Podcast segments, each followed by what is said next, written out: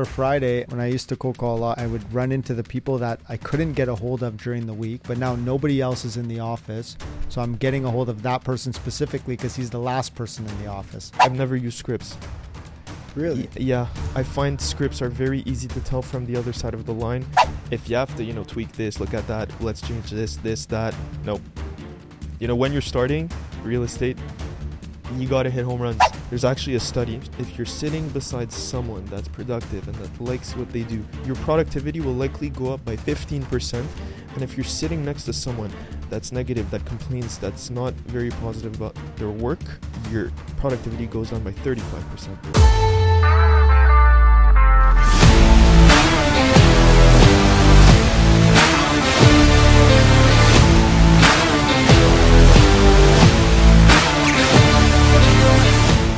What's up, everybody? Welcome to another episode of the Xperience Podcast. And today we have a very special guest. It's Mr. Yaniv Tordjman. This man is incredible. He's in his mid 20s, super young guy, and he's already built an amazing company that does residential leases for apartment buildings.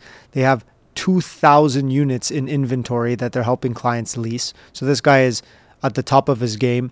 They also have about 30 agents on payroll. So this is a young, up and coming guy, super hungry, super motivated, at the top of his game in real estate in Montreal and, you know, building a company right before our eyes that is employing many, many people and doing massive things in the Montreal commercial real estate field. So you won't want to miss this episode. It's incredible. Stay tuned.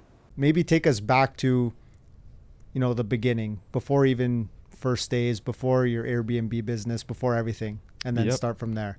For sure. So, uh, the life trajectory I have was not what I expected to have at all. I was in university, uh, finance. Uh, you know, I was gonna go into the corporate life. It was I had nothing else in mind. That's where I met uh, Gabriel, my business partner and my best friend, and we, uh, you know, we were, you know, always hustling, but not in a business sense. We were, you know, looking for the right internships, networking, and like we were doing this and we didn't even realize like the skills it took and after you know later on I, those experiences i was like wow like the stuff i pulled off even if it was super in a corporate way it helped me so much but you know we got into you know getting full-time internships in finance uh, possibly getting return offers we were both in our finance internships in september 2019 Oh wow! um, yeah, I was working in a pension fund in real estate. That's where I got my interest in real estate. Gabe was uh, he was working also in finance. Uh, he was financial analyst in uh, a large uh, invents investor, an institutional investor, and uh, yeah, we were just you know brainstorming all the time about different things. We we knew this stuff wasn't for us so much, but it was still like subconscious. And after he he met someone and he, they discussed about Airbnb, the guy made it seem so easy. He said, uh, you know, he wasn't doing much, making a few thousand bucks a month with one apartment. Guy brought it up to me. He's like, we should try to do this. I'm like, okay, let's let's do this. We rented one. Actually, it was down the street from where I had my internship. Nice. So I felt like the biggest imposter. Going down for lunch, checking if cleaning was done, if everything was good, and you know we did one, two, three. We we scaled. Fast forward a bit, and then April 2020, tourism halt, yeah. pandemic, zero, reservations cancelled. Airbnb really went on the side of the guests and not on the hosts. It was a big deal, but all the money was taken out from the host pockets, so we were all left hanging with nothing. And uh, at that point, we actually, before we, you know, it's leases, so you're committed legally to renting apartments from an owner, re renting it, but you have to pay the rent. And we actually got super lucky because a few months before that, I, you know, me and Gabriel were speaking. We're like, this, this model is so leveraged. Like, we're just two individuals, not even a company. It's our personal names. We have these leases under our names. And somehow we got out of most of them. And Wow. yeah. And we wanted to focus more on like the management style of, of doing that business, which we did. And that's uh But And you got out. You got out of these leases you got out of them It was like randomly? You just approached them and asked to get out of them, or, or did, No. was the lease up for renewal? Or no, most of it was you know um, parties. of oh, people that- okay, so they terminated the lease. some of them they terminated some of them they gave us the option do you guys want to keep it it was subleases but it all made like it all happened in our favor but we could have kept all of them we just were like let's let's do management let's take something where we have less risk we still make some money but we're not too exposed. And um yeah we started having a few under management 2025 and we're like what do we do with this? We do have apartments. We are property managers. They're empty. We can get people in these apartments and rent them. So we did that, but room by room to really make sure we get the most in rent because we were these owners also were renting them. Some of them were renting them at above market rents because they were allowed to operate that business from these units. And so the rents we, we had to break even and it was hard to break even. So we had to rent them room by room and not by an entire unit. And also immigration was at zero, students were gone. So very limited pool of tenants in the city and you know we pulled it off we it was it was a bit of a mess we didn't really know much about what we were doing screening was done not so well And you got about you said 20, 25? yeah 2020 And how did you guys really like, you know, that's a big jump from like zero to starting out to Yeah. getting to 20. How did you guys kind of get those first 20? we were always super aggressive in the way we uh, we tried to do biz dev. We never really uh, limited ourselves. You know, once they're set up, they're rolling, and you can really go on to the next one easily. And especially if you're not like financially committed, like when you're managing them. So yeah, it wasn't uh, it wasn't too complicated, and it was quick. It was done in like three four months. Wow. Yeah, but um, yeah, so we started renting them room by room to tenants, and then we realized like, okay, this is a this is an interesting model, and we started doing it after for you know triplexes, sixplexes. How do you even rent room by room? You, it's the same channels, just different search categories, and but the people that rent rooms sometimes are questionable, and it could lead to issues, which we learned in uh, in practice, and we just got out of that completely, and we we strictly uh, rented like f- entire units after Yeah. that whole episode. And so that that was actually my next question. How did how did you transition between the two? It was super progressive. We had s- one person who we had many apartments with, and uh, it, it was we were very like exposed business wise to that person, so we knew that like it was tricky with that situation, and we uh, it was very progressive. But we had a moment where we had zero, and we just had to start up again. But you know we, it was it was honestly our timing was pretty good because no one was able to rent back then. That's why we were were positioned where we are today and uh, the market didn't exist. We were the first people to do this in a way. Like no one was specialized in residential leasing. You have brokers; they ver- they're very good at buying and selling. Renting is kind of okay. If there's something, I'll do it. If I'm busy, I won't.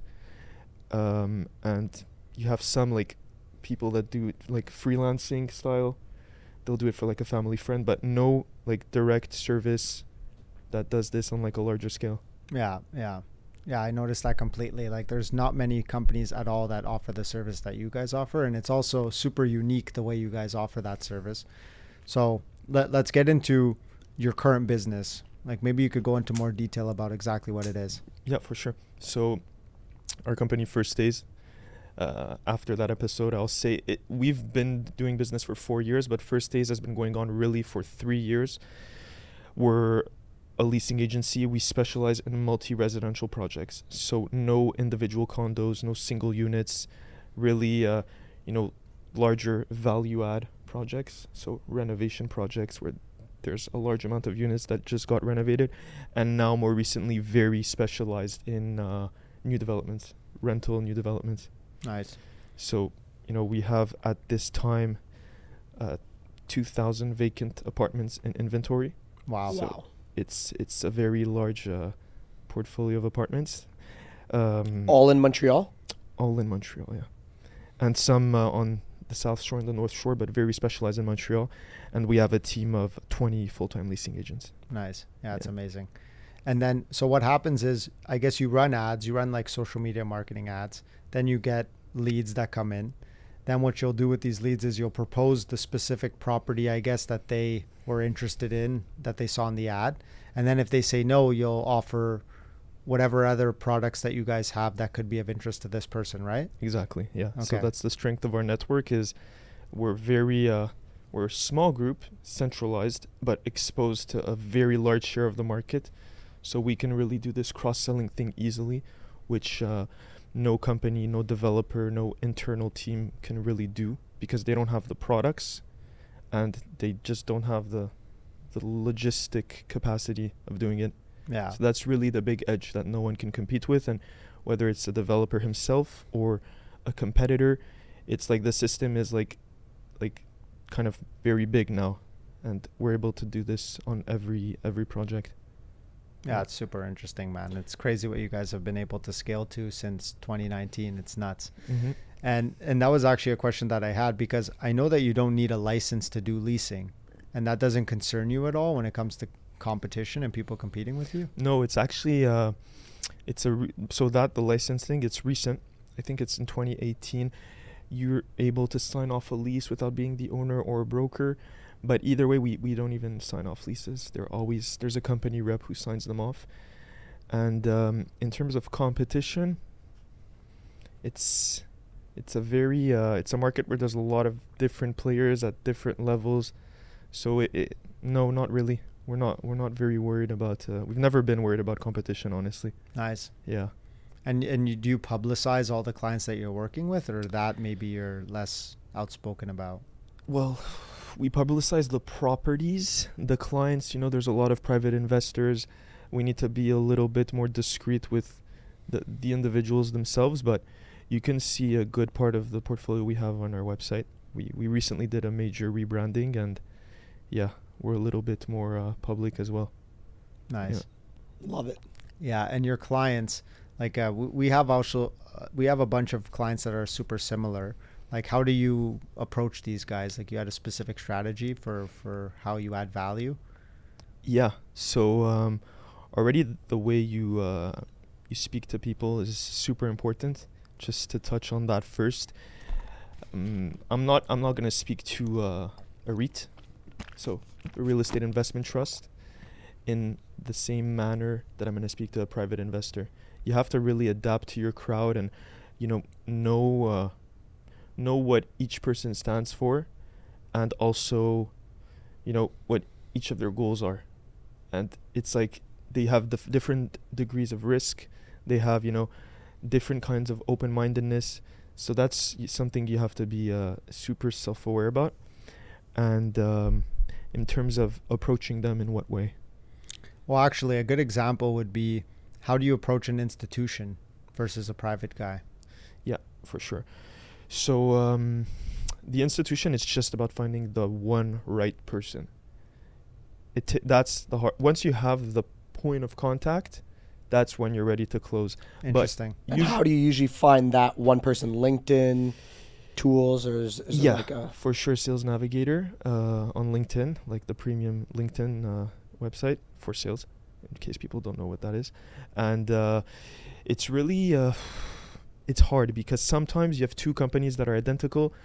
In one of them, you know, the VP of partnerships is not gonna be the same kind of partnerships as another VP of. So you have to look at uh, job description lines. So their specific responsibilities, and also maybe sometimes going on Indeed, finding that position, trying to find the position, the job description points, and seeing if it's relevant to.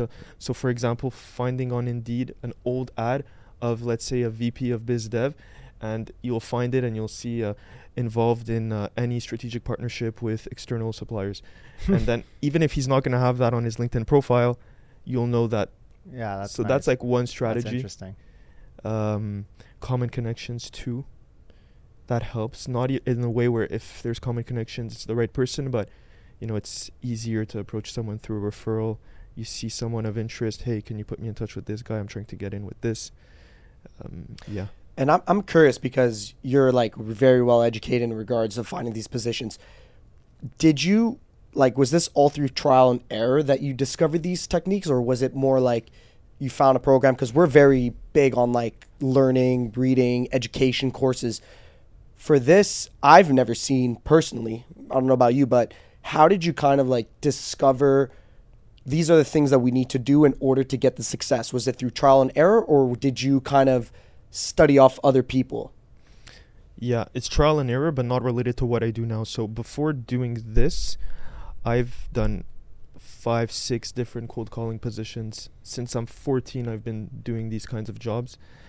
In what Uh, industries just out of curiosity So I did security systems, I did bank surveys, I did merchant cash advances, I did Wi-Fi systems, I did uh, hotel Wi-Fi systems, I did uh, what else?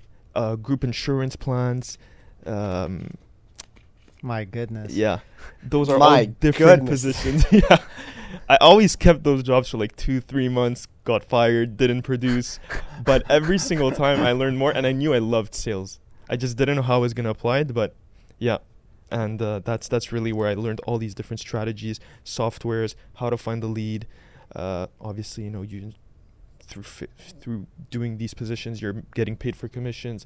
You're gonna look into you know different YouTube videos that are gonna try and you know help you. But yeah, all of them I feel that all of them were terrible. But it, it that's really what helped me. Uh, your your I past jobs yeah. kind of shaped you guys. Plus, I'm assuming your business partner as well.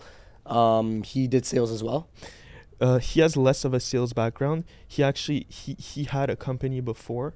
He really he learned like a lot of different facets of operating a business before I did, and uh, it was less sales. It was more tech, a tech product, and he was like building the product.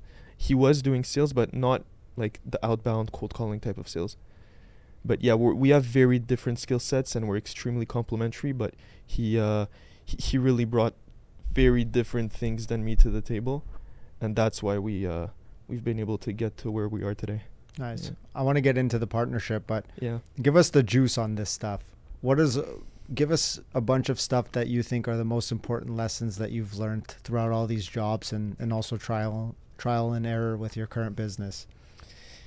Um, yeah, for sure. So, honestly, number one, very, very, very hard to succeed in a service business without uh, the skill of cold calling.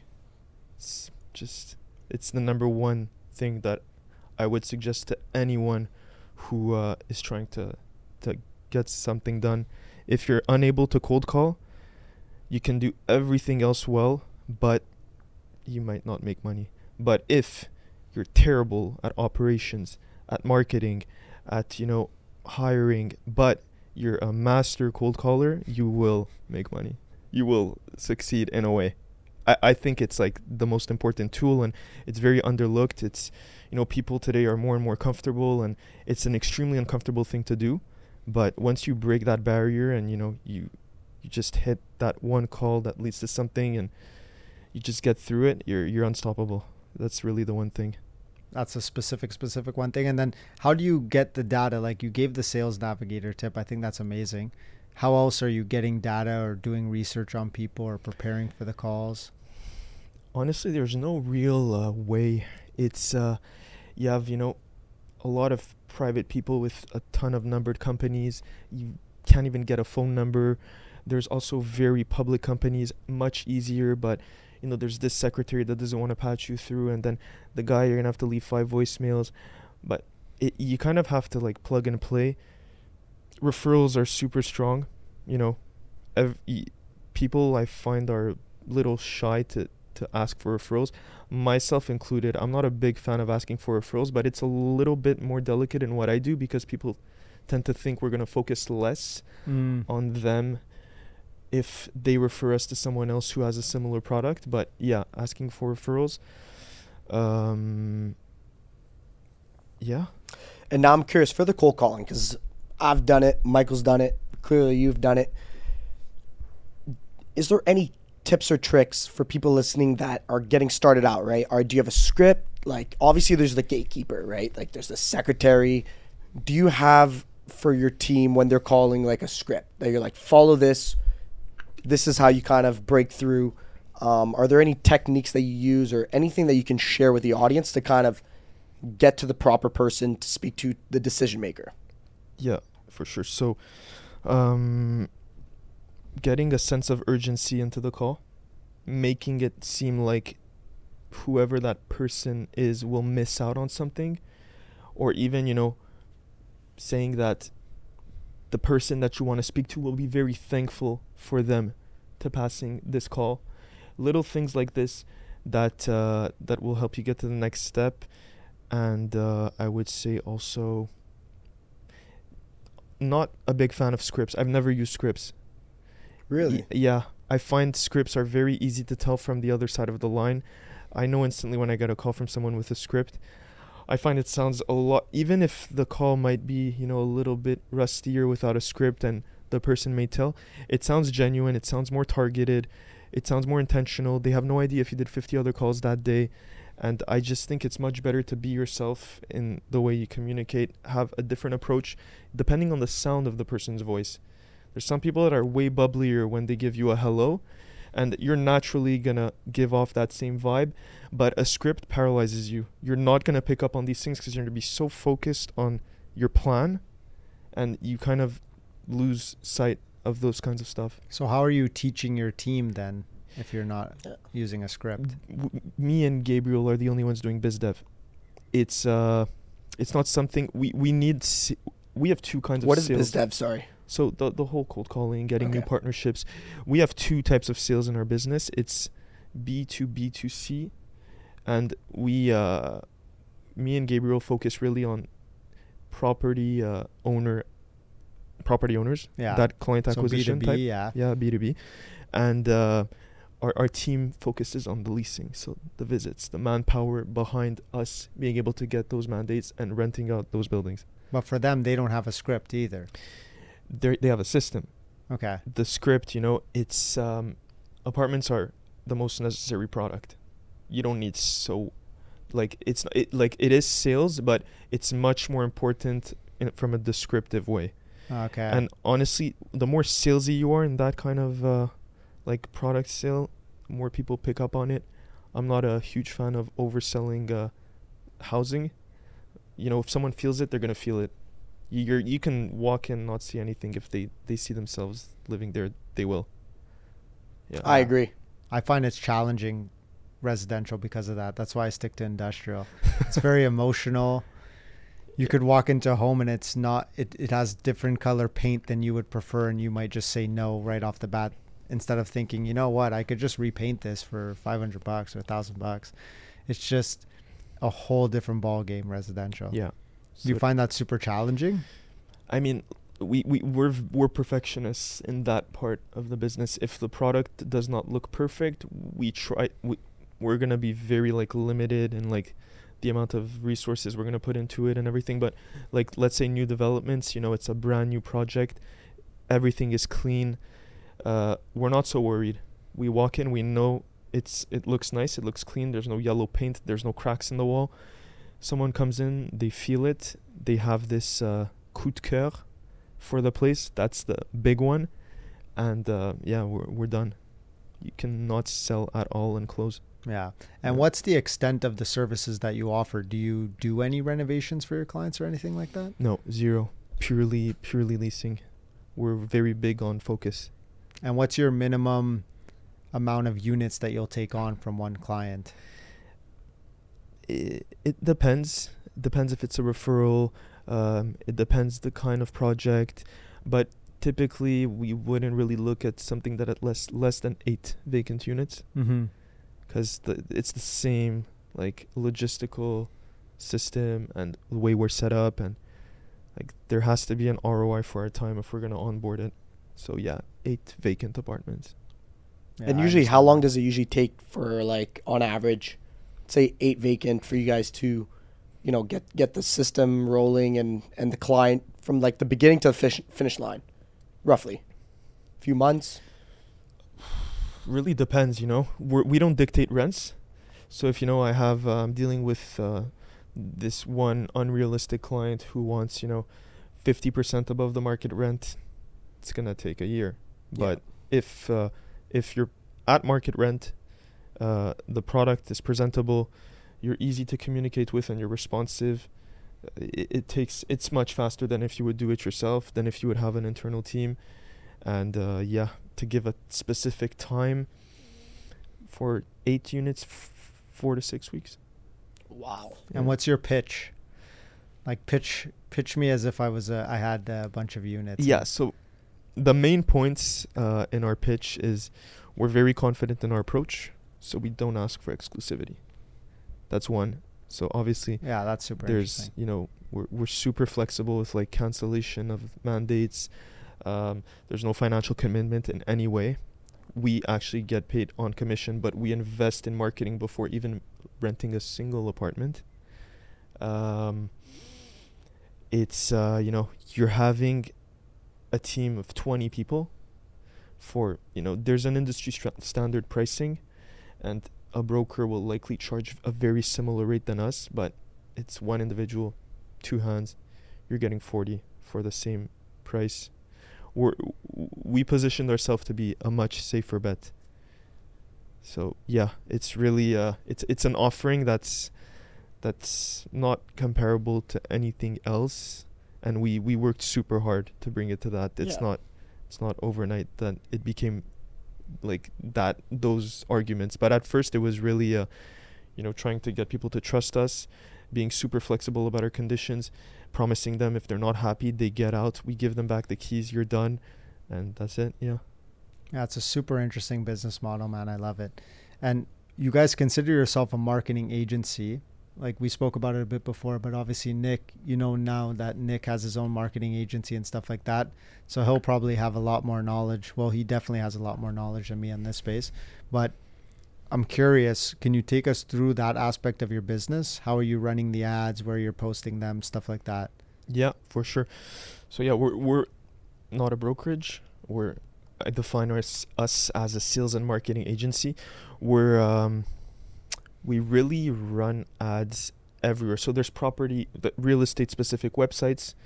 There's Centris. There's social media marketing, and it's really it's an approach where, since we're non-exclusive, it depends where the owner himself is doing his internal advertising. So we need to be very careful of not doubling them on Mhm. the ads, taking their leads. So it depends. And you guys are doing like Facebook lead gen, Google. Um, like what, what what are some of the methods that you guys are are utilizing? It's mostly classified websites and Facebook, Instagram ads. Yeah. And then so like walk me through like the process essentially because obviously you know lead gen. So you guys are someone sees an ad, they fill out the form. no, Do you put them in nurturing sequence? Like how does it roll out? yeah. So they show an interest in an ad. We pick up the lead, qualify it. Make sure we're not going to waste our time with this person. Make sure he's qualified. You know, on different factors related to the apartment. If it looks good, we'll book a visit with them, show them the place. If they're interested in the place, they fill up an application, send us all relevant documentation, and uh, we send that to the owner. We know if it's approved or not, and then uh, we're ready to sign a lease. And you guys are qualifying them through like questions, Yes. surveys on Facebook, or like through a landing page. Like what are some of the ways? That So we, do it? we we once we get the lead, we usually move to email or phone number, and then we ask very basic questions about them being qualified, not only on you know um, their credit and employment, but more also you know making sure that this is you know an area they like, this is the size they're looking for, move-in dates, etc. And you had mentioned, and I don't know if you have a question, but you had mentioned that you guys, like your offer is kind of, you invest your own dollars, right, into the marketing. So there's no risk on them. It's really like they have a place.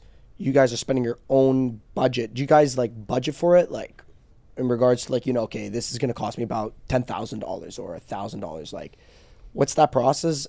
for that in regards to like you have a new client and you want to do it like is there like a certain budget or how does that work Yeah, for sure. So obviously uh depends on the size of the project.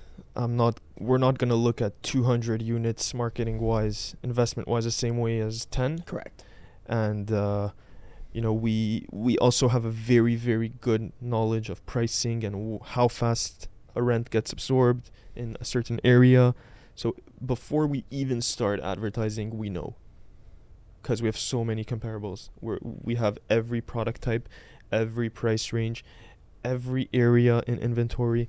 So it's really even before finalizing a contract with the owner, we know if we're gonna rent. And where do you have the most success? Like what platform? Is it Facebook Marketplace? Is it Kijiji? Yeah, probably Facebook and Instagram. Yeah. Yeah. People underestimate Facebook. Everyone always says, "Oh, Facebook shit," but I'm telling you, dude, that's where we get the most success. Get the best cost per lead.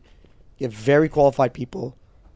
Google, on the other hand, Google everyone, Ads is really good. Google though. Ads is good, but it's so expensive, Yeah. man. So expensive. And yeah. The problem is if the leads aren't well managed, it's Google Ads is not volume, but the leads are extremely high quality, and if they're the person handling them aren't handling them properly, it's a waste. you're But- wasting your money. Yeah, but Google Ads are very good. They're Yeah. much more qualified. Yeah. Yeah. And do you guys prioritize that at all or, Yeah. or much less because Yeah. of the risk? It, it really depends on the the mandate. Like I said, there's some where you know the owner has his brand for the project, and his brand is gonna sell and get leads on Google. Yeah, I a see. A lot of the times we pick those up. So, yeah, we also advise a bit on marketing. Uh, you know, we should talk about that after. yeah. And we uh, we advise on marketing, which areas to to look at more, which websites. But yeah, it it it really depends. And is it all in house your marketing? Yeah. Is it you guys that you're running all the ads? Do you Yeah. hire somebody specifically to run the ads for you No. in house? the the marketing uh, guy is really Gabriel. He he handles that. Really? He has the whole strategy from day one. Yeah, He'll go and he'll run the ads himself too on Yeah, yeah, yeah. Facebook and everything. Yeah, Oh wow, interesting. Love it. He just took it on himself and just rolls with it. yeah. He's Wow. uh he's he's very good with data optimization, testing different things, and Does he take courses for it or anything? he's done he's done a lot. He's very knowledgeable about it oh wow. from his previous business, so it helped us a lot. Yeah, Yeah. super interesting.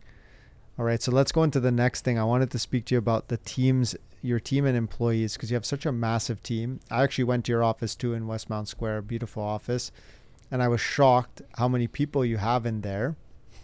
Because it's not something I guess I don't know. I just didn't know. It's not very common that somebody has, especially you're super young, that you have you know a team of 20 people, 30 people working. It's wild, and I believe they're all on payroll, right? Yeah. Most of them. Yeah. So how do you first off, how do you even hire that many people? Where do you find them? Yeah. So that's That was my question. I was like, damn, this guy's got 30 people, you know? That's one of the most difficult things that 100%. that I experience and so many people experience. And yeah, they use headhunting companies and stuff, but I don't know. I'm curious what you do. yeah. Look, the people they're out there. It's just they really have to resonate with what you do. So people think it's hard to hire. It's not hard to hire. There's people that want to work. There's just you have to know what your values are and if the person who's in the interview has them. But it's you know, if you're you, you got to pay well. That's for sure. if Yeah. you if you're hoping to get rock star hires without paying well, forget it. So that too, you know, people tend to complain I can't find how much are you paying them? Are you paying them above like the rate, the market rate? Um and yeah, you um you kind of know like we me and Gabriel we have this thing where like you know if we don't see ourselves hanging out with that person, we're probably not going to hire them. That's interesting. Yeah. You have to have like this because it's culture, right? Yeah. It's super important. Without culture, there's nothing. And you have to have really good culture for people to like to come into work, for people to like the work, and for people to look forward to work the next day. Yeah. Yeah. I want to get super deep into that specifically, like your hiring process. But even before that, how are you getting the volume of people to, to like, uh, where, how are you interviewing these people? Where are you finding them? So we uh we actually obviously inbound leads, Indeed. You gotta have a budget for that. You gotta keep that machine going all the time. I've heard horrible things about Indeed, Dom. I'm, I'm surprised. we we've gotten uh 25 30% of our hires from Indeed. Wow. You just have to. You, it's a lot. Indeed, is the equivalent of Facebook. Facebook leads. It's volume. You have to be really able to filter through them and know which one is, you know, the golden one. yeah, it's the same thing. And after the second avenue, so that one we we really figured it out on our own. We did our own headhunting. Oh, so wow. we would reach out to people, a lot of people, and we got a lot of hires through that So ourselves. poaching kind of, but not really. Yeah, exactly. Obviously, not you know never clients. More people that we see, you know, they have like nice headlines on LinkedIn. They look like they're hungry, they're young, they have energy. Um, yeah, a lot of uh, headhunting we did ourselves. And I love uh, that. Yeah, So that's another, let's say, thirty percent, thirty percent from Indeed, and Yeah. then where does the rest come from? and then uh, referrals from Really? people who are internal, who have friends that think would be good for this, and who refer their friends. Yeah, Do you ask? yeah, we ask all the time. Yeah. Yeah, we give bonuses also for it. So and I'm curious to know because obviously you know you, you're we're all young, right? What what would you say is the biggest challenge with having a large team? That like, what are some takeaways that you can maybe you know someone building up their team, uh, 30, 40 people that you can say like, hey, like if I would go back in time, these are some of the mistakes that they can avoid. Um, super cliche, but firing fast, hiring slow. So that's really important.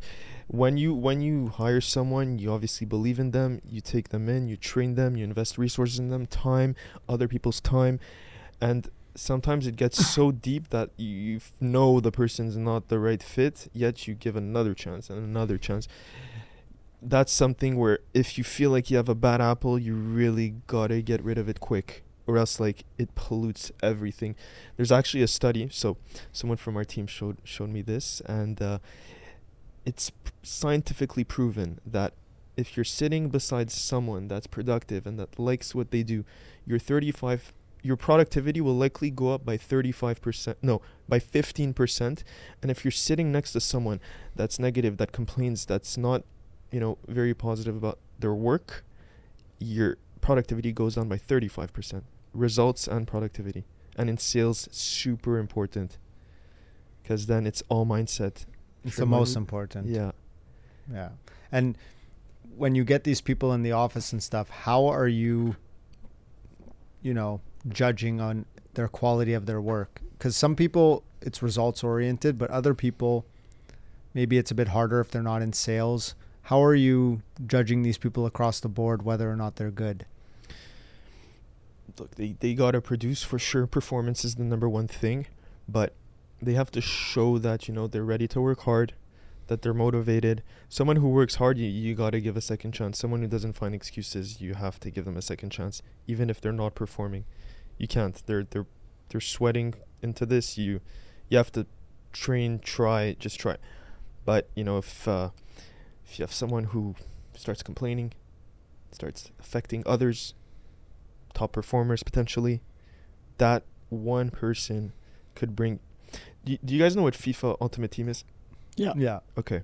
So, FIFA Ultimate Team, you have a 99 chemistry team. Let's say they're all Spaniards, main league in Spain, and then you put one f- player from third league in France who is not Spanish in the team. Chemistry is going to go down by like 10, 15 points on 100 if it's one guy, right? Yeah. Mhm, It's, mhm. it's the same thing in a team, especially in sales. Yeah. I see that too with my business and even other businesses that I've been a part of. You got to get rid of the people that are lazy. It, it sets the bar for everybody else. Like you, if you hire only A plus players, other people are just going to feel super left out when they're not A plus players. It's just it's you know it makes perfect sense. It's also about becoming the people that you spend the most time with. You know what I mean? If you're in an office with a bunch of killers and they're doing all amazing, you're going to do amazing most likely Mhm. and the opposite everybody's going to do shit so I, I couldn't agree with that more yeah. so what are like the most important characteristics would you say of the people that you end up hiring i know you said you want to be friends with them and stuff and hang out with them Mhm. or you would you would they would be somebody you would consider doing that with but what else what other characteristics honesty stuff like that Yeah, for sure. So, number one, you know, you have the basics respectful, honest. After that, hopefully the person has that. That's the bare minimum. Someone who wants to grow professionally, but also personally, who's open to it at least. Very important. Someone who's hardworking. Um, and yeah, also someone who likes to take initiative, but smartly, you know not try to change the system two weeks in.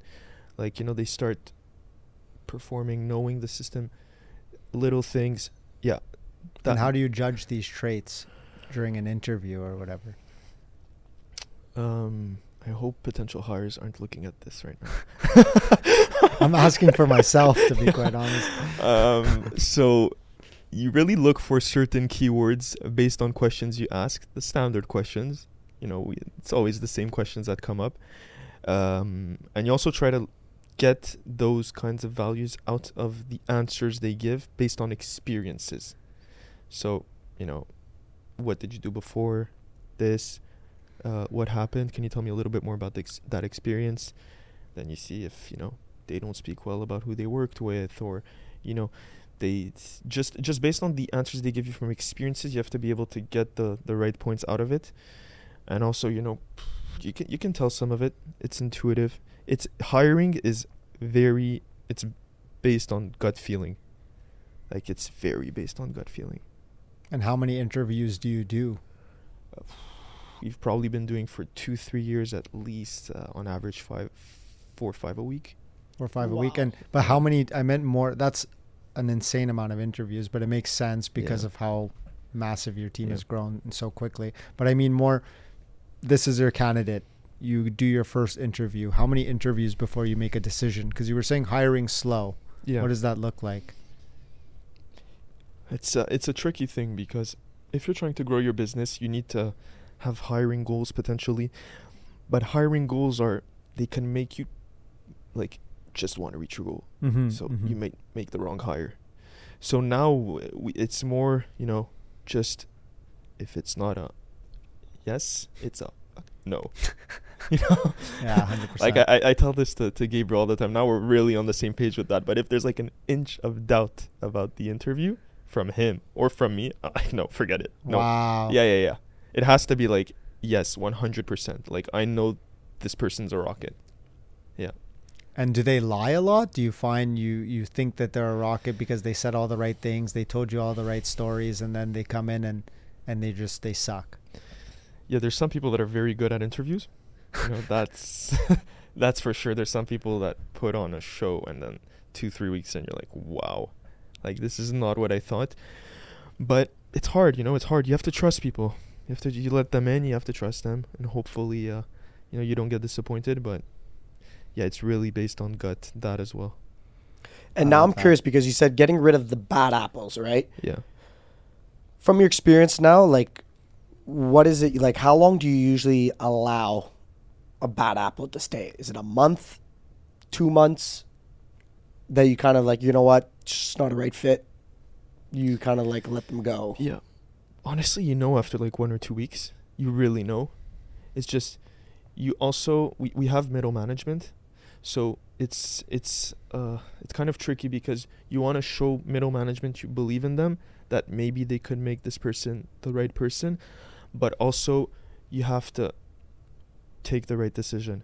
So if someone works hard and they show they work hard and we see early signs of you know them being productive them you know being positive on the work starting get, getting friendly doing stuff that someone wouldn't typically do two three weeks in that's for sure good signs. But also if uh, you know we start seeing someone coming in later or you know not respecting deadlines um, even very little like early signs. Like me, for example, like uh, if I send a calendar invite to a hire, and they don't accept it, that's already like a sign for me. I'm not a big fan of this. 100%. or they accept it four hours after. You're not that enthusiastic. You should have accepted it at the second. also, just knowing how to do these common things that you need to know yeah, in business. Exactly. 100%. Questions on the contract too. You know, could show signs of mistrust, not a good foundation of starting, like stuff like that. And then what do you judge? Like what what do you kind of record? You know, how do I word this? Like what are some of the results that you're recording from your employees that dictate if they're performing well or, or not performing well at all? For sure, you know, it's uh, amount of leases signed. So that's like the one metric. It's it's it's very it's very hard to track a lot in what we do. We have I told you guys how many units, 2000. Mm-hmm. You can imagine the amount of leads we get in a week. It's the amount of leads we get in one day.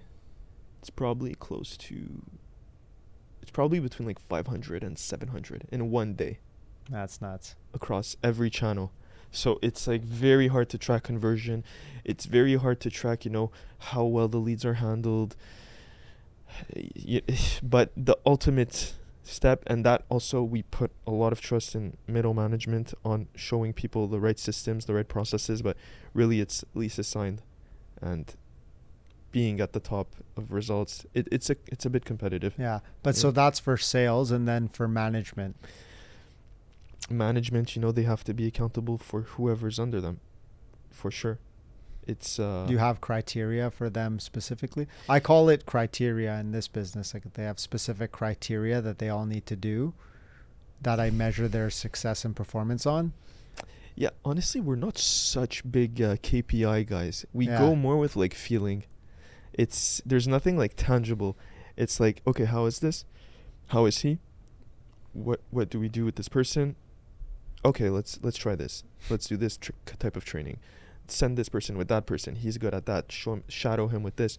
It's really like just adapting. Are you guys very spiritual kind of leaders, or or does that leak into your business a lot? Because I know off camera you were mentioning about you could when you're cold calling, you could feel that you're gonna close this lead, and then you you call them and you close them, or you have a really good chance of closing them.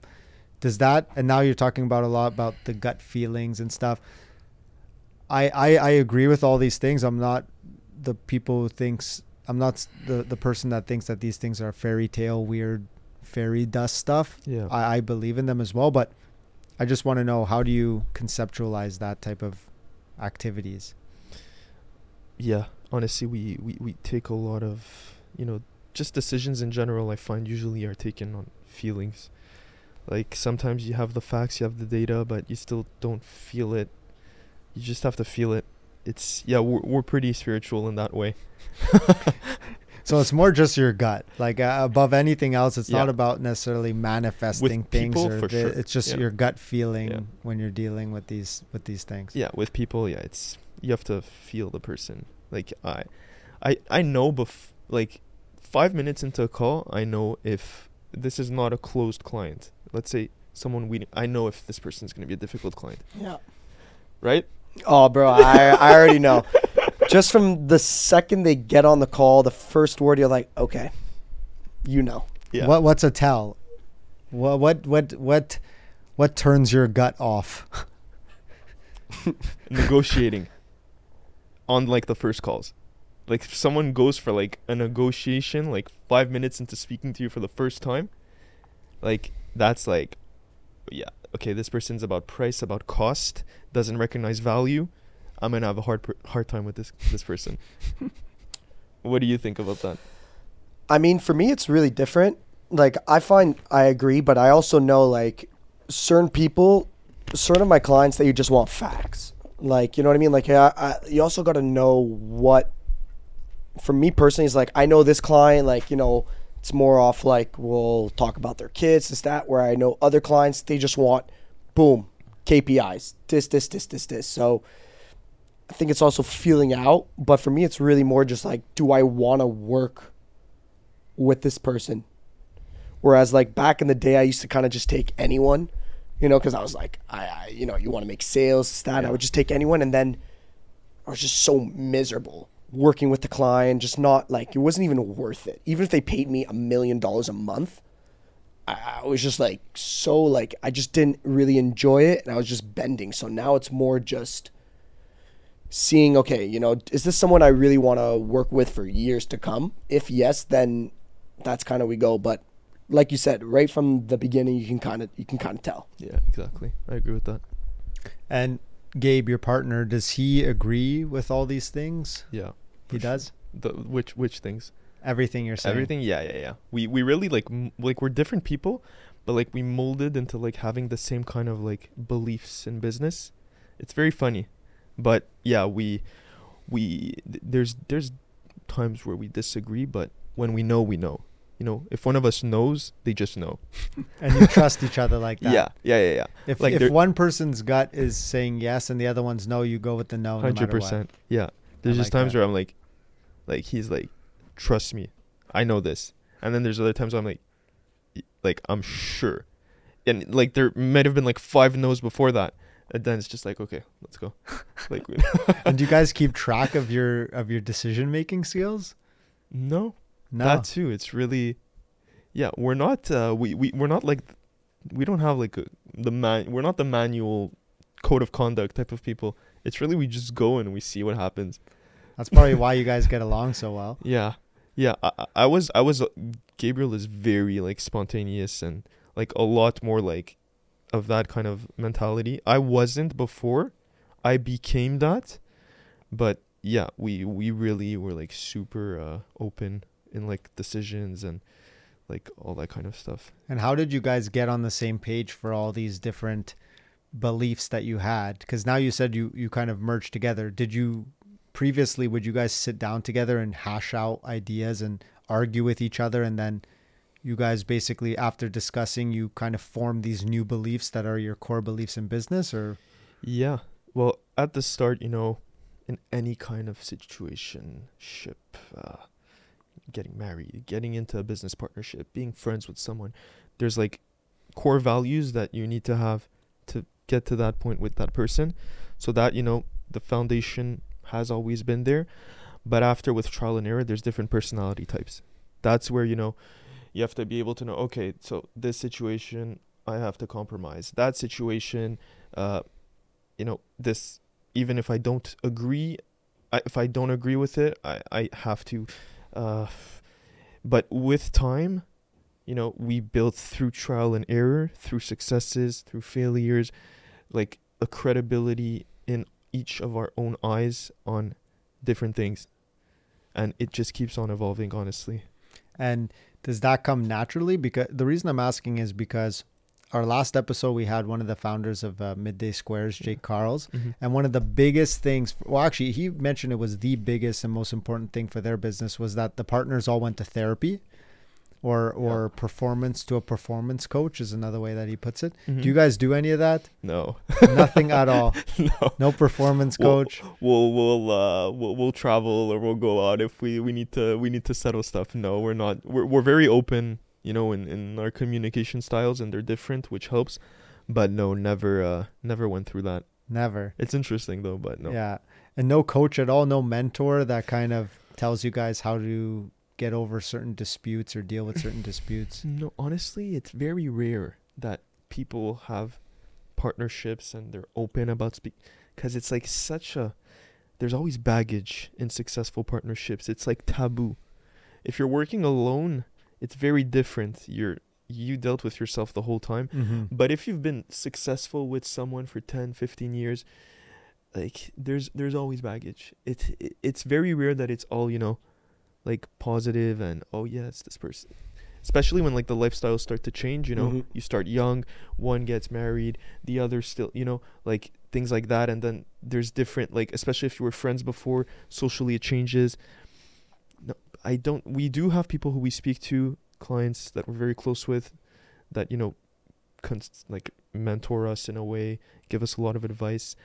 But no it's a very uh, specific situation we have. There's not many people who have the same thing. So you're saying you don't experience all those those hardships of a partnership. No, no, yeah, we do, but like there's some people, let's say that we would ask for advice from. They've done it for a much longer time, and it's like you you got to be careful because you never know how it is, you know, behind closed doors. It's Mhm. like you wanna you don't want to get into something, especially if you it's a client or you work with them. It's delicate. Yeah, yeah. I for me, I've been alone in business because I had partnerships previously, and the businesses were horrible anyways. But the partnerships never worked out, so it just spooked me, and I just always wanted to be alone in business. So I knew that all the decision making was on me. Um, you know, any problems that we face, like there was no excuses, there was no blame for anybody else. There was also a big thing for me was how many how many hours I'm putting into it, how much how much of myself, my blood, sweat, and tears am I putting into this business versus the partner. So I never wanted to get into those type of disagreements. But I guess speaking to you, I guess I would. I mean, you you should correct me if I'm wrong, but I guess if you're in a partnership, like any other partnership, relationship, marriage, if you're committed to working through the issues and both people are open to, you know, growing and learning and stuff like that, then it'll probably be a lot easier to get over these things as opposed to holding everything in, not communicating, and just not changing whatsoever. Yeah, hundred percent. You need to. Uh, you really need to be, you know, open. You need to trust. If you get disappointed, you learn. If you don't, good. You move on to something else. And then as it gets bigger and bigger and bigger, you know, there's obviously becomes more complicated for issues, but there's always times where no one in a partnership is the exact same, works the exact same hours, has the same that's not it's never going to work if that's like the kind of trying to be like absolutely equal on everything. There's times you know where that's where the understanding part comes in. One person is in a less good phase and feels less productive and the other usually you know it's just the balance. That's what helps when you're with someone is when you're alone and you're not going through the best phase you have to pick yourself back up. It's much harder. Yeah, you're fucked. yeah. And on the other end it's very rare by the way that two people are exactly at the same level. I think since we started we've always there's always been changes going on. But yeah just picking up the other person when someone else is less and vice versa yeah I agree. I have a business partner as well, and same thing. You know, like you never know what someone's going through family wise or anything like that. So you can't look at it like equal equal, or else it'll just kind of eat you up, and yeah you'll get frustrated. 100% You know, you gotta you gotta be like, okay, you know, you gotta you gotta kind of switch it. Like it's a marriage. It, it, it's literally like a marriage. yeah Yeah, You know? it is 100%. And do you foresee yourself staying in business forever together or doing other ventures yeah together? for sure so we're actually uh we're actually starting to invest in real estate yeah, now exactly. so yeah we're, we're gonna do that together you know it's uh real estate is something we're we're probably gonna do together for a very long time Mm-hmm. and uh yeah that that's pretty much And I'm just curious. Obviously, you guys are building the company quick. You guys very successful with the team. Is there an end goal that you guys said, you know what, let's exit, or what is kind of like the end goal in regards that you guys are working towards, if there's one? for sure. Mm, the end goal would be obviously the the leasing business has, you know, a lot of potential, but could we have the entire Montreal? It's a logistics based business. You gotta have people who do visits physically, drive, so it it limits your scale, but for sure, po- possibly opening new cities, big metropolitan cities where the logistics make sense, uh, where you know there's a lot of rental projects, not condos. Like a city like Toronto, for example, would not work. Um, there's some cities that would work, just we're still not sure of which ones. But yeah, for sure that would be the next step for First Stays, and then you know, uh, building up a portfolio and doing making acquisitions at the same time, and obviously giving more responsibility to some people in middle management to help us you know when we're trying to do those two things and having always First Stays as our operating business Yeah. Yeah. So let, let's go through the acquisitions because we spoke about this as well about how we could potentially help each other out for that. Um, you know, just to start off, like, uh, how do you underwrite the deals? How are you looking for the deals? Well, actually, first and foremost, how are you underwriting the deals that you're looking at? okay for sure you know we're looking for optimization projects so it's really based on potential um it has to obviously look like a great deal if you have to you know tweak this look at that let's change this this that nope you know when you're starting real estate you got to hit home runs Mm-hmm. especially if you know you have no one else to rely on. It's like one goes wrong, doesn't succeed, everything you've worked so hard to get to this point is done. So it like really trying to aim for home runs in the early days. That's what we're trying to do. Um, And what the what does a home run look like? specific cap rate? Uh, just cap rate doesn't upside. matter. Entry cap rate doesn't matter because we're we're looking for upside. Um, obviously, our knowledge of rents helps us a lot in underwriting deals. We see things that a lot of people can't see because of the the information we have, and um, I tell you, no, twenty percent below market value, twenty five. Yeah, looking at that, and then once you know we've built up a lot of equity in different projects, then maybe the standards can go down and go more for you know much more urban areas where you know there might be less no rent growth is important also. Yeah that's really also based on a lot of feeling. And then like uh, when you're buying the property, let's say, are you looking for something that's already renovated or good foundation, things like that, or really it's all about the rents in place versus what you could bring it to in the and the purchase price? yeah it's about uh, the potential we of rent increases. And uh, the work there is to be done. Now is you know the rents are going crazy. It's all over the news. Everyone speaks about it. So you know you could renovate less and have as much in rent. And uh, that's more you know we're not probably not going to do like the crazy full gut kind of strategy. It's much more difficult today. Takes more time and also you're not getting much more in rent based on what we've seen so far. But yeah it's really looking at the rents you get knowing that at the notary this is a good deal. Not okay it's going to be a good deal in 12 months. Like no we can celebrate this. Like i tell this to gab it's like if we can celebrate at the notary we're good. If we don't feel like we should i don't even like we shouldn't even do it.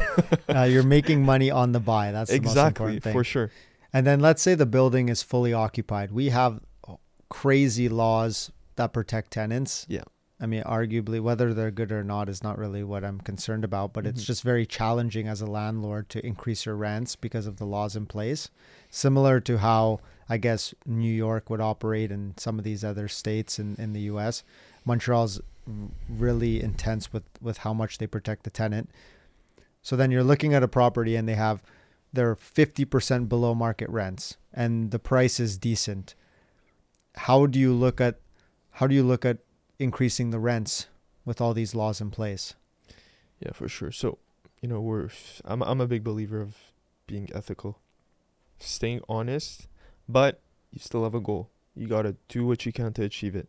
It's a very fine line, but you have to do it with patience. Like, it's when you're not patient that shit hits the fan and bad things end up happening. It's because you start applying pressure and then you have financial pressure from whatever rate you're on and you want to finish the project and your loan and this and that. So you I feel like you have to have a generous timeline to take this into account so that you don't feel like you put your pressure of getting the project done on you know existing tenants. mm-hmm, mm-hmm. And yes, usually you have to try to work deals with them, but if it doesn't, it doesn't. We don't project, you know, get everyone out of the building. It has to make sense also if, you know, some people don't mind staying and you know, there's turnover also. Montreal is a city that turns over a lot and you have to be generous too with that. You can't, you know, just break the door down and tell them get out. You have to you have to give something generous. And So- you have to do it in a humane way also. I really believe that if you do it that way, it's gonna work out in your favor and it's it's gonna be a win win. Yeah, I like that. I like that because that was one of the biggest reasons for me why I stopped, you know, doing deals in in residential and doing deals in multifamily, because you have to kick out people that are living there to be able to increase the rent. Otherwise, you literally cannot increase the rent on them more than X amount per year. And if somebody didn't increase the rent for them, if, if somebody never increased the rent for that tenant and they're still paying 500 bucks, let's say, you could still only increase that tenant by X amount of percent per year, right? I, I believe that's the case. Yeah. So it's just super challenging. And then I just didn't like the business of displacing all these people that are paying low rent because obviously, I mean, they can't afford more. That's a major reason why they've been there for all these years, paying that same amount of rent instead of buying something or moving up to a nicer, you know, apartment. So I just didn't like it. That's why I went into industrial. So it's nice to see that uh, there's still good people in the in the industry, but still, not hiding the fact that look, for for for the seller of the building to sell and get a good price, a buyer needs to be able to increase the rent. And for you to buy something and make money with it, then you also need to be able to increase rent. So obviously something needs to happen there. So I like the I like your approach with the tenants and it's nice because you don't see that very often uh, in this in this industry. That's you sure. got to play the long game and honestly i speak to so many people people that you know have had issues about this kind of stuff and i learned from it and your name is so important especially when it comes to that you need to be liked you need to be seen as humane and when you don't it really starts you know to impact you in ways that you didn't even think of so it's like uh, we we've really seen it all with some people who we work with and we uh we're really trying to to be cautious about that. I like that. And how do you underwrite that within your deal? Like, how do you underwrite the probability of turning over specific tenants or not? You don't. You can't put. You know, you could underwrite an amount, but it's very hard to predict. That's like the one thing that could com- be completely out of your control. But if you play the long game, if you stay patient, if you know you, you stay respectful, it's it's gonna. I, I believe it works in your favor. If you're a good person in life, it just works in your favor. I, I like agree. it. I like it. Yeah. You're very much a gut feeling, doing good. I like it. I'm the same exact way, man. and giving also giving back Yeah. nice. you got to do that too that's that's a part of that if you're doing something like that especially like you can't just put it in your pocket you got to give it back also I love it. I love it. And also financing. When it comes to financing, what's your goal with this with these acquisitions? yeah so um you know giving offers that have uh, very good financing conditions that you know really look appealing to a vendor to get in you know s- maybe probably using private money Okay. B lenders. It is more expensive uh, from an interest rate perspective, and but you uh, you'll make you'll make sure you get the property you want.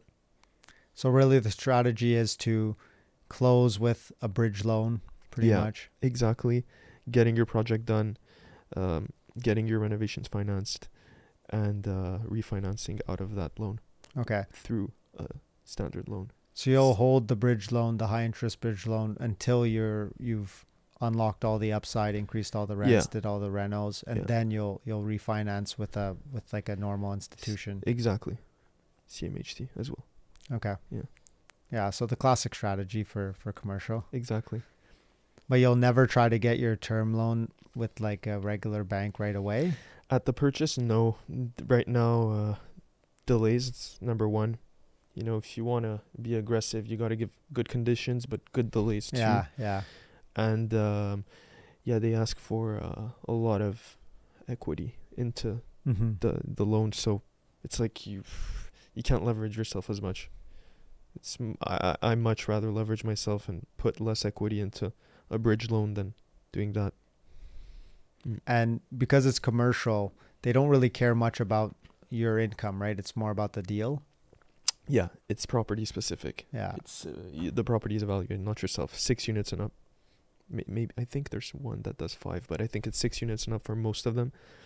And uh, yeah, you just show your business plan, you show what you're gonna do with it, your track record, and then uh, yeah, you hope it uh, works out and you get what you projected to get. Yeah, exactly. nice. That's the biggest thing. Yeah. And then how are you finding these deals? Do you cold call? Do you do you do off market or it's Well, Centris? We're really just getting started. So the the first um the first one it was on the market. Speaking to brokers, we're really trying to you know, first first steps just use going through the normal system, but yeah, eventually uh, we're we're expecting to do a lot of off market and building a separate machine for that. nice. But um, yeah, now it's really just building a proper system, the r- normal way, uh, getting the right connections, uh, making the mistakes you have to make on a first, second project, and then once we, we go through that phase, we'll, we'll we'll start expanding and looking at different avenues for sure. Okay. Yeah. And then cold calling, I put it here, but I guess I put it in the wrong the wrong uh, That's fine. the wrong place. But you, you were talking about more cold calling when you call clients for First Stays, the the people that you want to for your clients that you're leasing their apartments for. Mhm. And you were mentioning that you don't call it's not a numbers game for you cold calling, which is I would say pretty pretty different of an opinion to have on cold calling than most every other sales company or sales team. So take us through your strategy for cold calling. So obviously, it's not a numbers game if you have information about the lead. But if you get the information through the call, like for what we do, I'll know before the call if the person is qualified. I can find stuff. But if you just have a list of leads and you need to, you have no idea if this one or this one or this one could be more qualified or not, you gotta put up some numbers. But the approach I've used for our business is really, you know, looking at uh, the kind of company, the size, uh, the, the the management team, seeing the different positions, uh, how big property management is, and uh, seeing if their size is a fit with our typical client size, and then I'll know. I'll know if the lead is qualified for us, and they'll sense it through my call that I'm certain of it. And that's it. And it's very different if you're, let's say, I haven't we haven't really done it yet, but for off-market deals, you know, you have a list of 100 leads, you have no idea who's going to be open to sell or not. So that you can't. You're going to get FOMO about that one lead if you don't call it. Maybe that person, you know, you have to call, you have to put up some serious numbers for that kind of.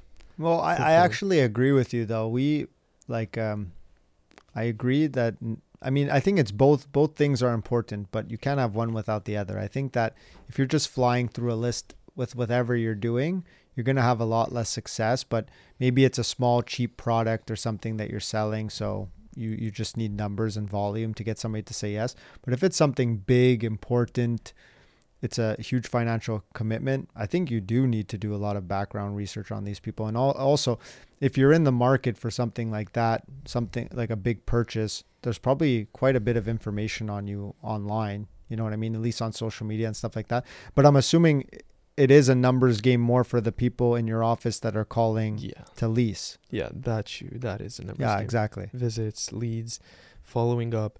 Yeah, but, you know, owners with a thousand doors in Montreal, there's not a hundred. Yeah. Yeah. 200 you have to really be super intentional about the time the way you speak to them like the the, the, the, the call the time you can't call at 6.30 it's like i'm done i don't work anymore like you have to be very very cautious about these things but no very different than uh than the usual cold calling Yeah, exactly. Yeah. And then the days that you call, the times that you call.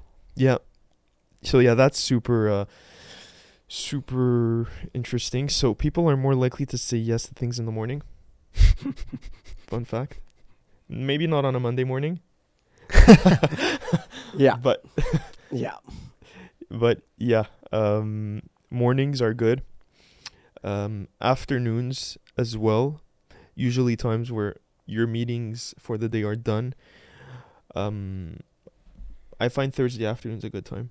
Usually it's towards the end of the week. It's time where someone is still very involved in work but also looking forward to the next day and has a certain positivity and is very open. I'm a big fan of thursday afternoons. I agree. And Nice. uh, yeah, I'm not. Uh, I I don't like doing sales on Mondays at all. You don't do sales at all at all on Monday. No. And do you do Fridays? Fridays are tricky. In the summer, it could be complicated, especially if you're trying to reach executive people that you know have uh, that go up north that travel a lot. They're likelier to maybe not take calls on Sunday. They could work, but not take calls or not be at the office at all. Um, but Fridays are good. They have been good. Friday mornings are very good. I find. The mornings are definitely good for Fridays. Afternoon, personally, people are more like, ugh, they're fed up. They're like, yeah, yeah, we'll talk about it next week, or call me back next Monday or Tuesday. We'll, we'll like they kind of brush you off. They're like done with the week and Yeah. they want to pack it up. Well, you know what's funny? For Friday, I used to have like a couple scenarios that would happen. Either it was the guy that was super annoyed, you know, just was checked out for the weekend, didn't want to deal with anything business related, or they just wouldn't be in the office in general at all. But then I, when I used to cold call a lot, I used to, I, I would run into the people that I couldn't get a hold of during the week, but now nobody else is in the office. So I'm getting a hold of that person specifically because he's the last person in the office. And so I've had some of the best calls I've ever had on Fridays because they were the only person in the office and he's the owner and stuff. He, he's staying late, he's working. There's not that many of them that stay that late and work that hard at that level, Mm-hmm. specifically in commercial real estate and stuff like that, or people that own a bunch of property in commercial real estate. But um, I've had a lot of success with Fridays, to be honest. It just depends. Okay. We'll start calling on Fridays. yes, sir. and then uh, we'll we'll we'll kind of end on these last couple of things: your routine, supplements, work-life balance, stuff like that. Yeah, for sure. So I'm uh I'm huge on you know if your personal life isn't good, your professional life is not gonna be good. You're not gonna attract the good things. You're not gonna be successful at what you do. Waking up at the same time, sleeping at the same time, gym in the morning, no brainer. Gym in the afternoon, you're probably gonna be getting calls. You're gonna lose focus at the gym. You're not gonna be focused on your work. Not a huge fan of working out in the afternoon. Um, What time do you wake up? What time do you go to bed? we don't I, i'm not i'm not like the six eight no i'll wake up like between 6.30 and 7 7.30 depending on you know the days but we have a business that works a little bit later because visits go until like 6.30 7 we accommodate people who work so it's like there's a little bit of a delay in our days so i i i'm i can't, i don't really wake up super early because i don't have so much stuff to do early but i'll go to the gym as soon as i wake up uh working out. I sauna every day, almost every yeah Me too. Every day. yeah. Sauna is it's it just puts you in like such a focused mindset. It clears everything, everything, and I'll do a cold shower before a sauna and after a sauna also And when do you do this the the sauna after workout. after workout every Yeah. single time? And then you go immediately cold shower right after that. I, I I do a cold shower right after my workout. Then I jump into the sauna. I'll do like 10, 15 minutes depending on how fast I need to get out of there. But usually between the two, I'll do a cold shower after, get get ready and just go. Yeah. And and then where do you do your cold plunge? You mentioned you do cold plunge before. It's it's it's cold plunge. I'll do like there's like a pool at at my gym that has like a it's a very cold small pool, but in the week I I don't really do that. I'll do really there's a specific cold shower and like uh, it's very very cold. It's much harder to do a cold shower than a cold is. plunge. I, I agree Yeah. because you're not submerged. You're not fully submerged. It's brutal, man. Sorry. Brutal. And then supplements. Some of the supplements that you take. Yeah, uh, I take the basics. Vitamin D, super important if we're in Montreal. Stay consistent with that with our winters. Uh, zinc, magnesium for energy, feel good, and just oregano oil, depending on the form, just for like good immune function. I'm not. This I, I take the basics, but I do believe in supplements.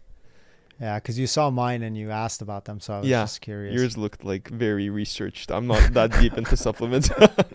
I spend so much money on health and stuff like that, and in the end, I'm back to the same ten basic supplements that everybody else takes. You know what I mean? It doesn't need to be that complicated, is what I've learned after spending a bunch of money on all this shit. yeah, hundred percent. Ah, but anyway, the next thing I need to buy is at home sauna, cold plunge. That's just I have to. I have to have it in my house. You know what I Yeah. mean? That's the dream. Yeah. Steam rooms also are pretty good, but I'm not. They're good to relax, but I don't feel anything like therapeutic about Me them. neither, and they stink, man. Yeah. They fucking stink. No, monster gyms is the worst. no offense. I feel like they they just I don't know. I feel like they take dumps in that place and they just let them steam out there. It smells that Horrible. bad. Yeah, I It know. is literally garbage.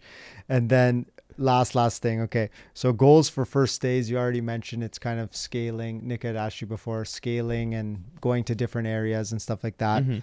Uh, what about goals for acquisitions? Yeah. So that uh, definitely building up a big portfolio, multi-res, eventually some industrial. Um, Montreal mostly, very open to the U.S., Florida Yeah. specifically, Yeah. um, and yeah, just building up. We're not so much going that far away for now, but we have a good idea, and we want to have a significant multi-res portfolio for sure. Nice. And then long term in general goals. you know, I I don't see myself working in anything else than real estate for now. Maybe I will not feel challenged by it at some point, but you know, it's really longer term uh doing new developments, building um maybe land development. That's a much larger scale. It's a very long-term projects, Mhm. but possibly if the building part expands a lot. Um, yeah, that's it. It's hard to Continue scaling. exactly. There's a Alright. limit to real estate. It's there's like there's like a cap. Yeah. After Love that, you got to look at tech. You got to look at private equity. So it's hard to tell. Yeah. Yeah. I feel you. All right. Well, thank you for coming on. Where can anybody meet you or speak to you, Yeah. reach you? For sure. So LinkedIn, I'm pretty active, not in posting, but I use LinkedIn a lot. Um, you know, First Stays, uh, I have my personal cell phone number on the website, email, uh, and yeah, I'm super open to connecting with anyone, whether in real estate or not, uh, for you know any reasons, and see uh, see what I can do. Yeah. Nice. Thanks for coming on. Thank you, brother. Thank Really you guys. It was appreciate a it. great talk. Super Thank you. happy.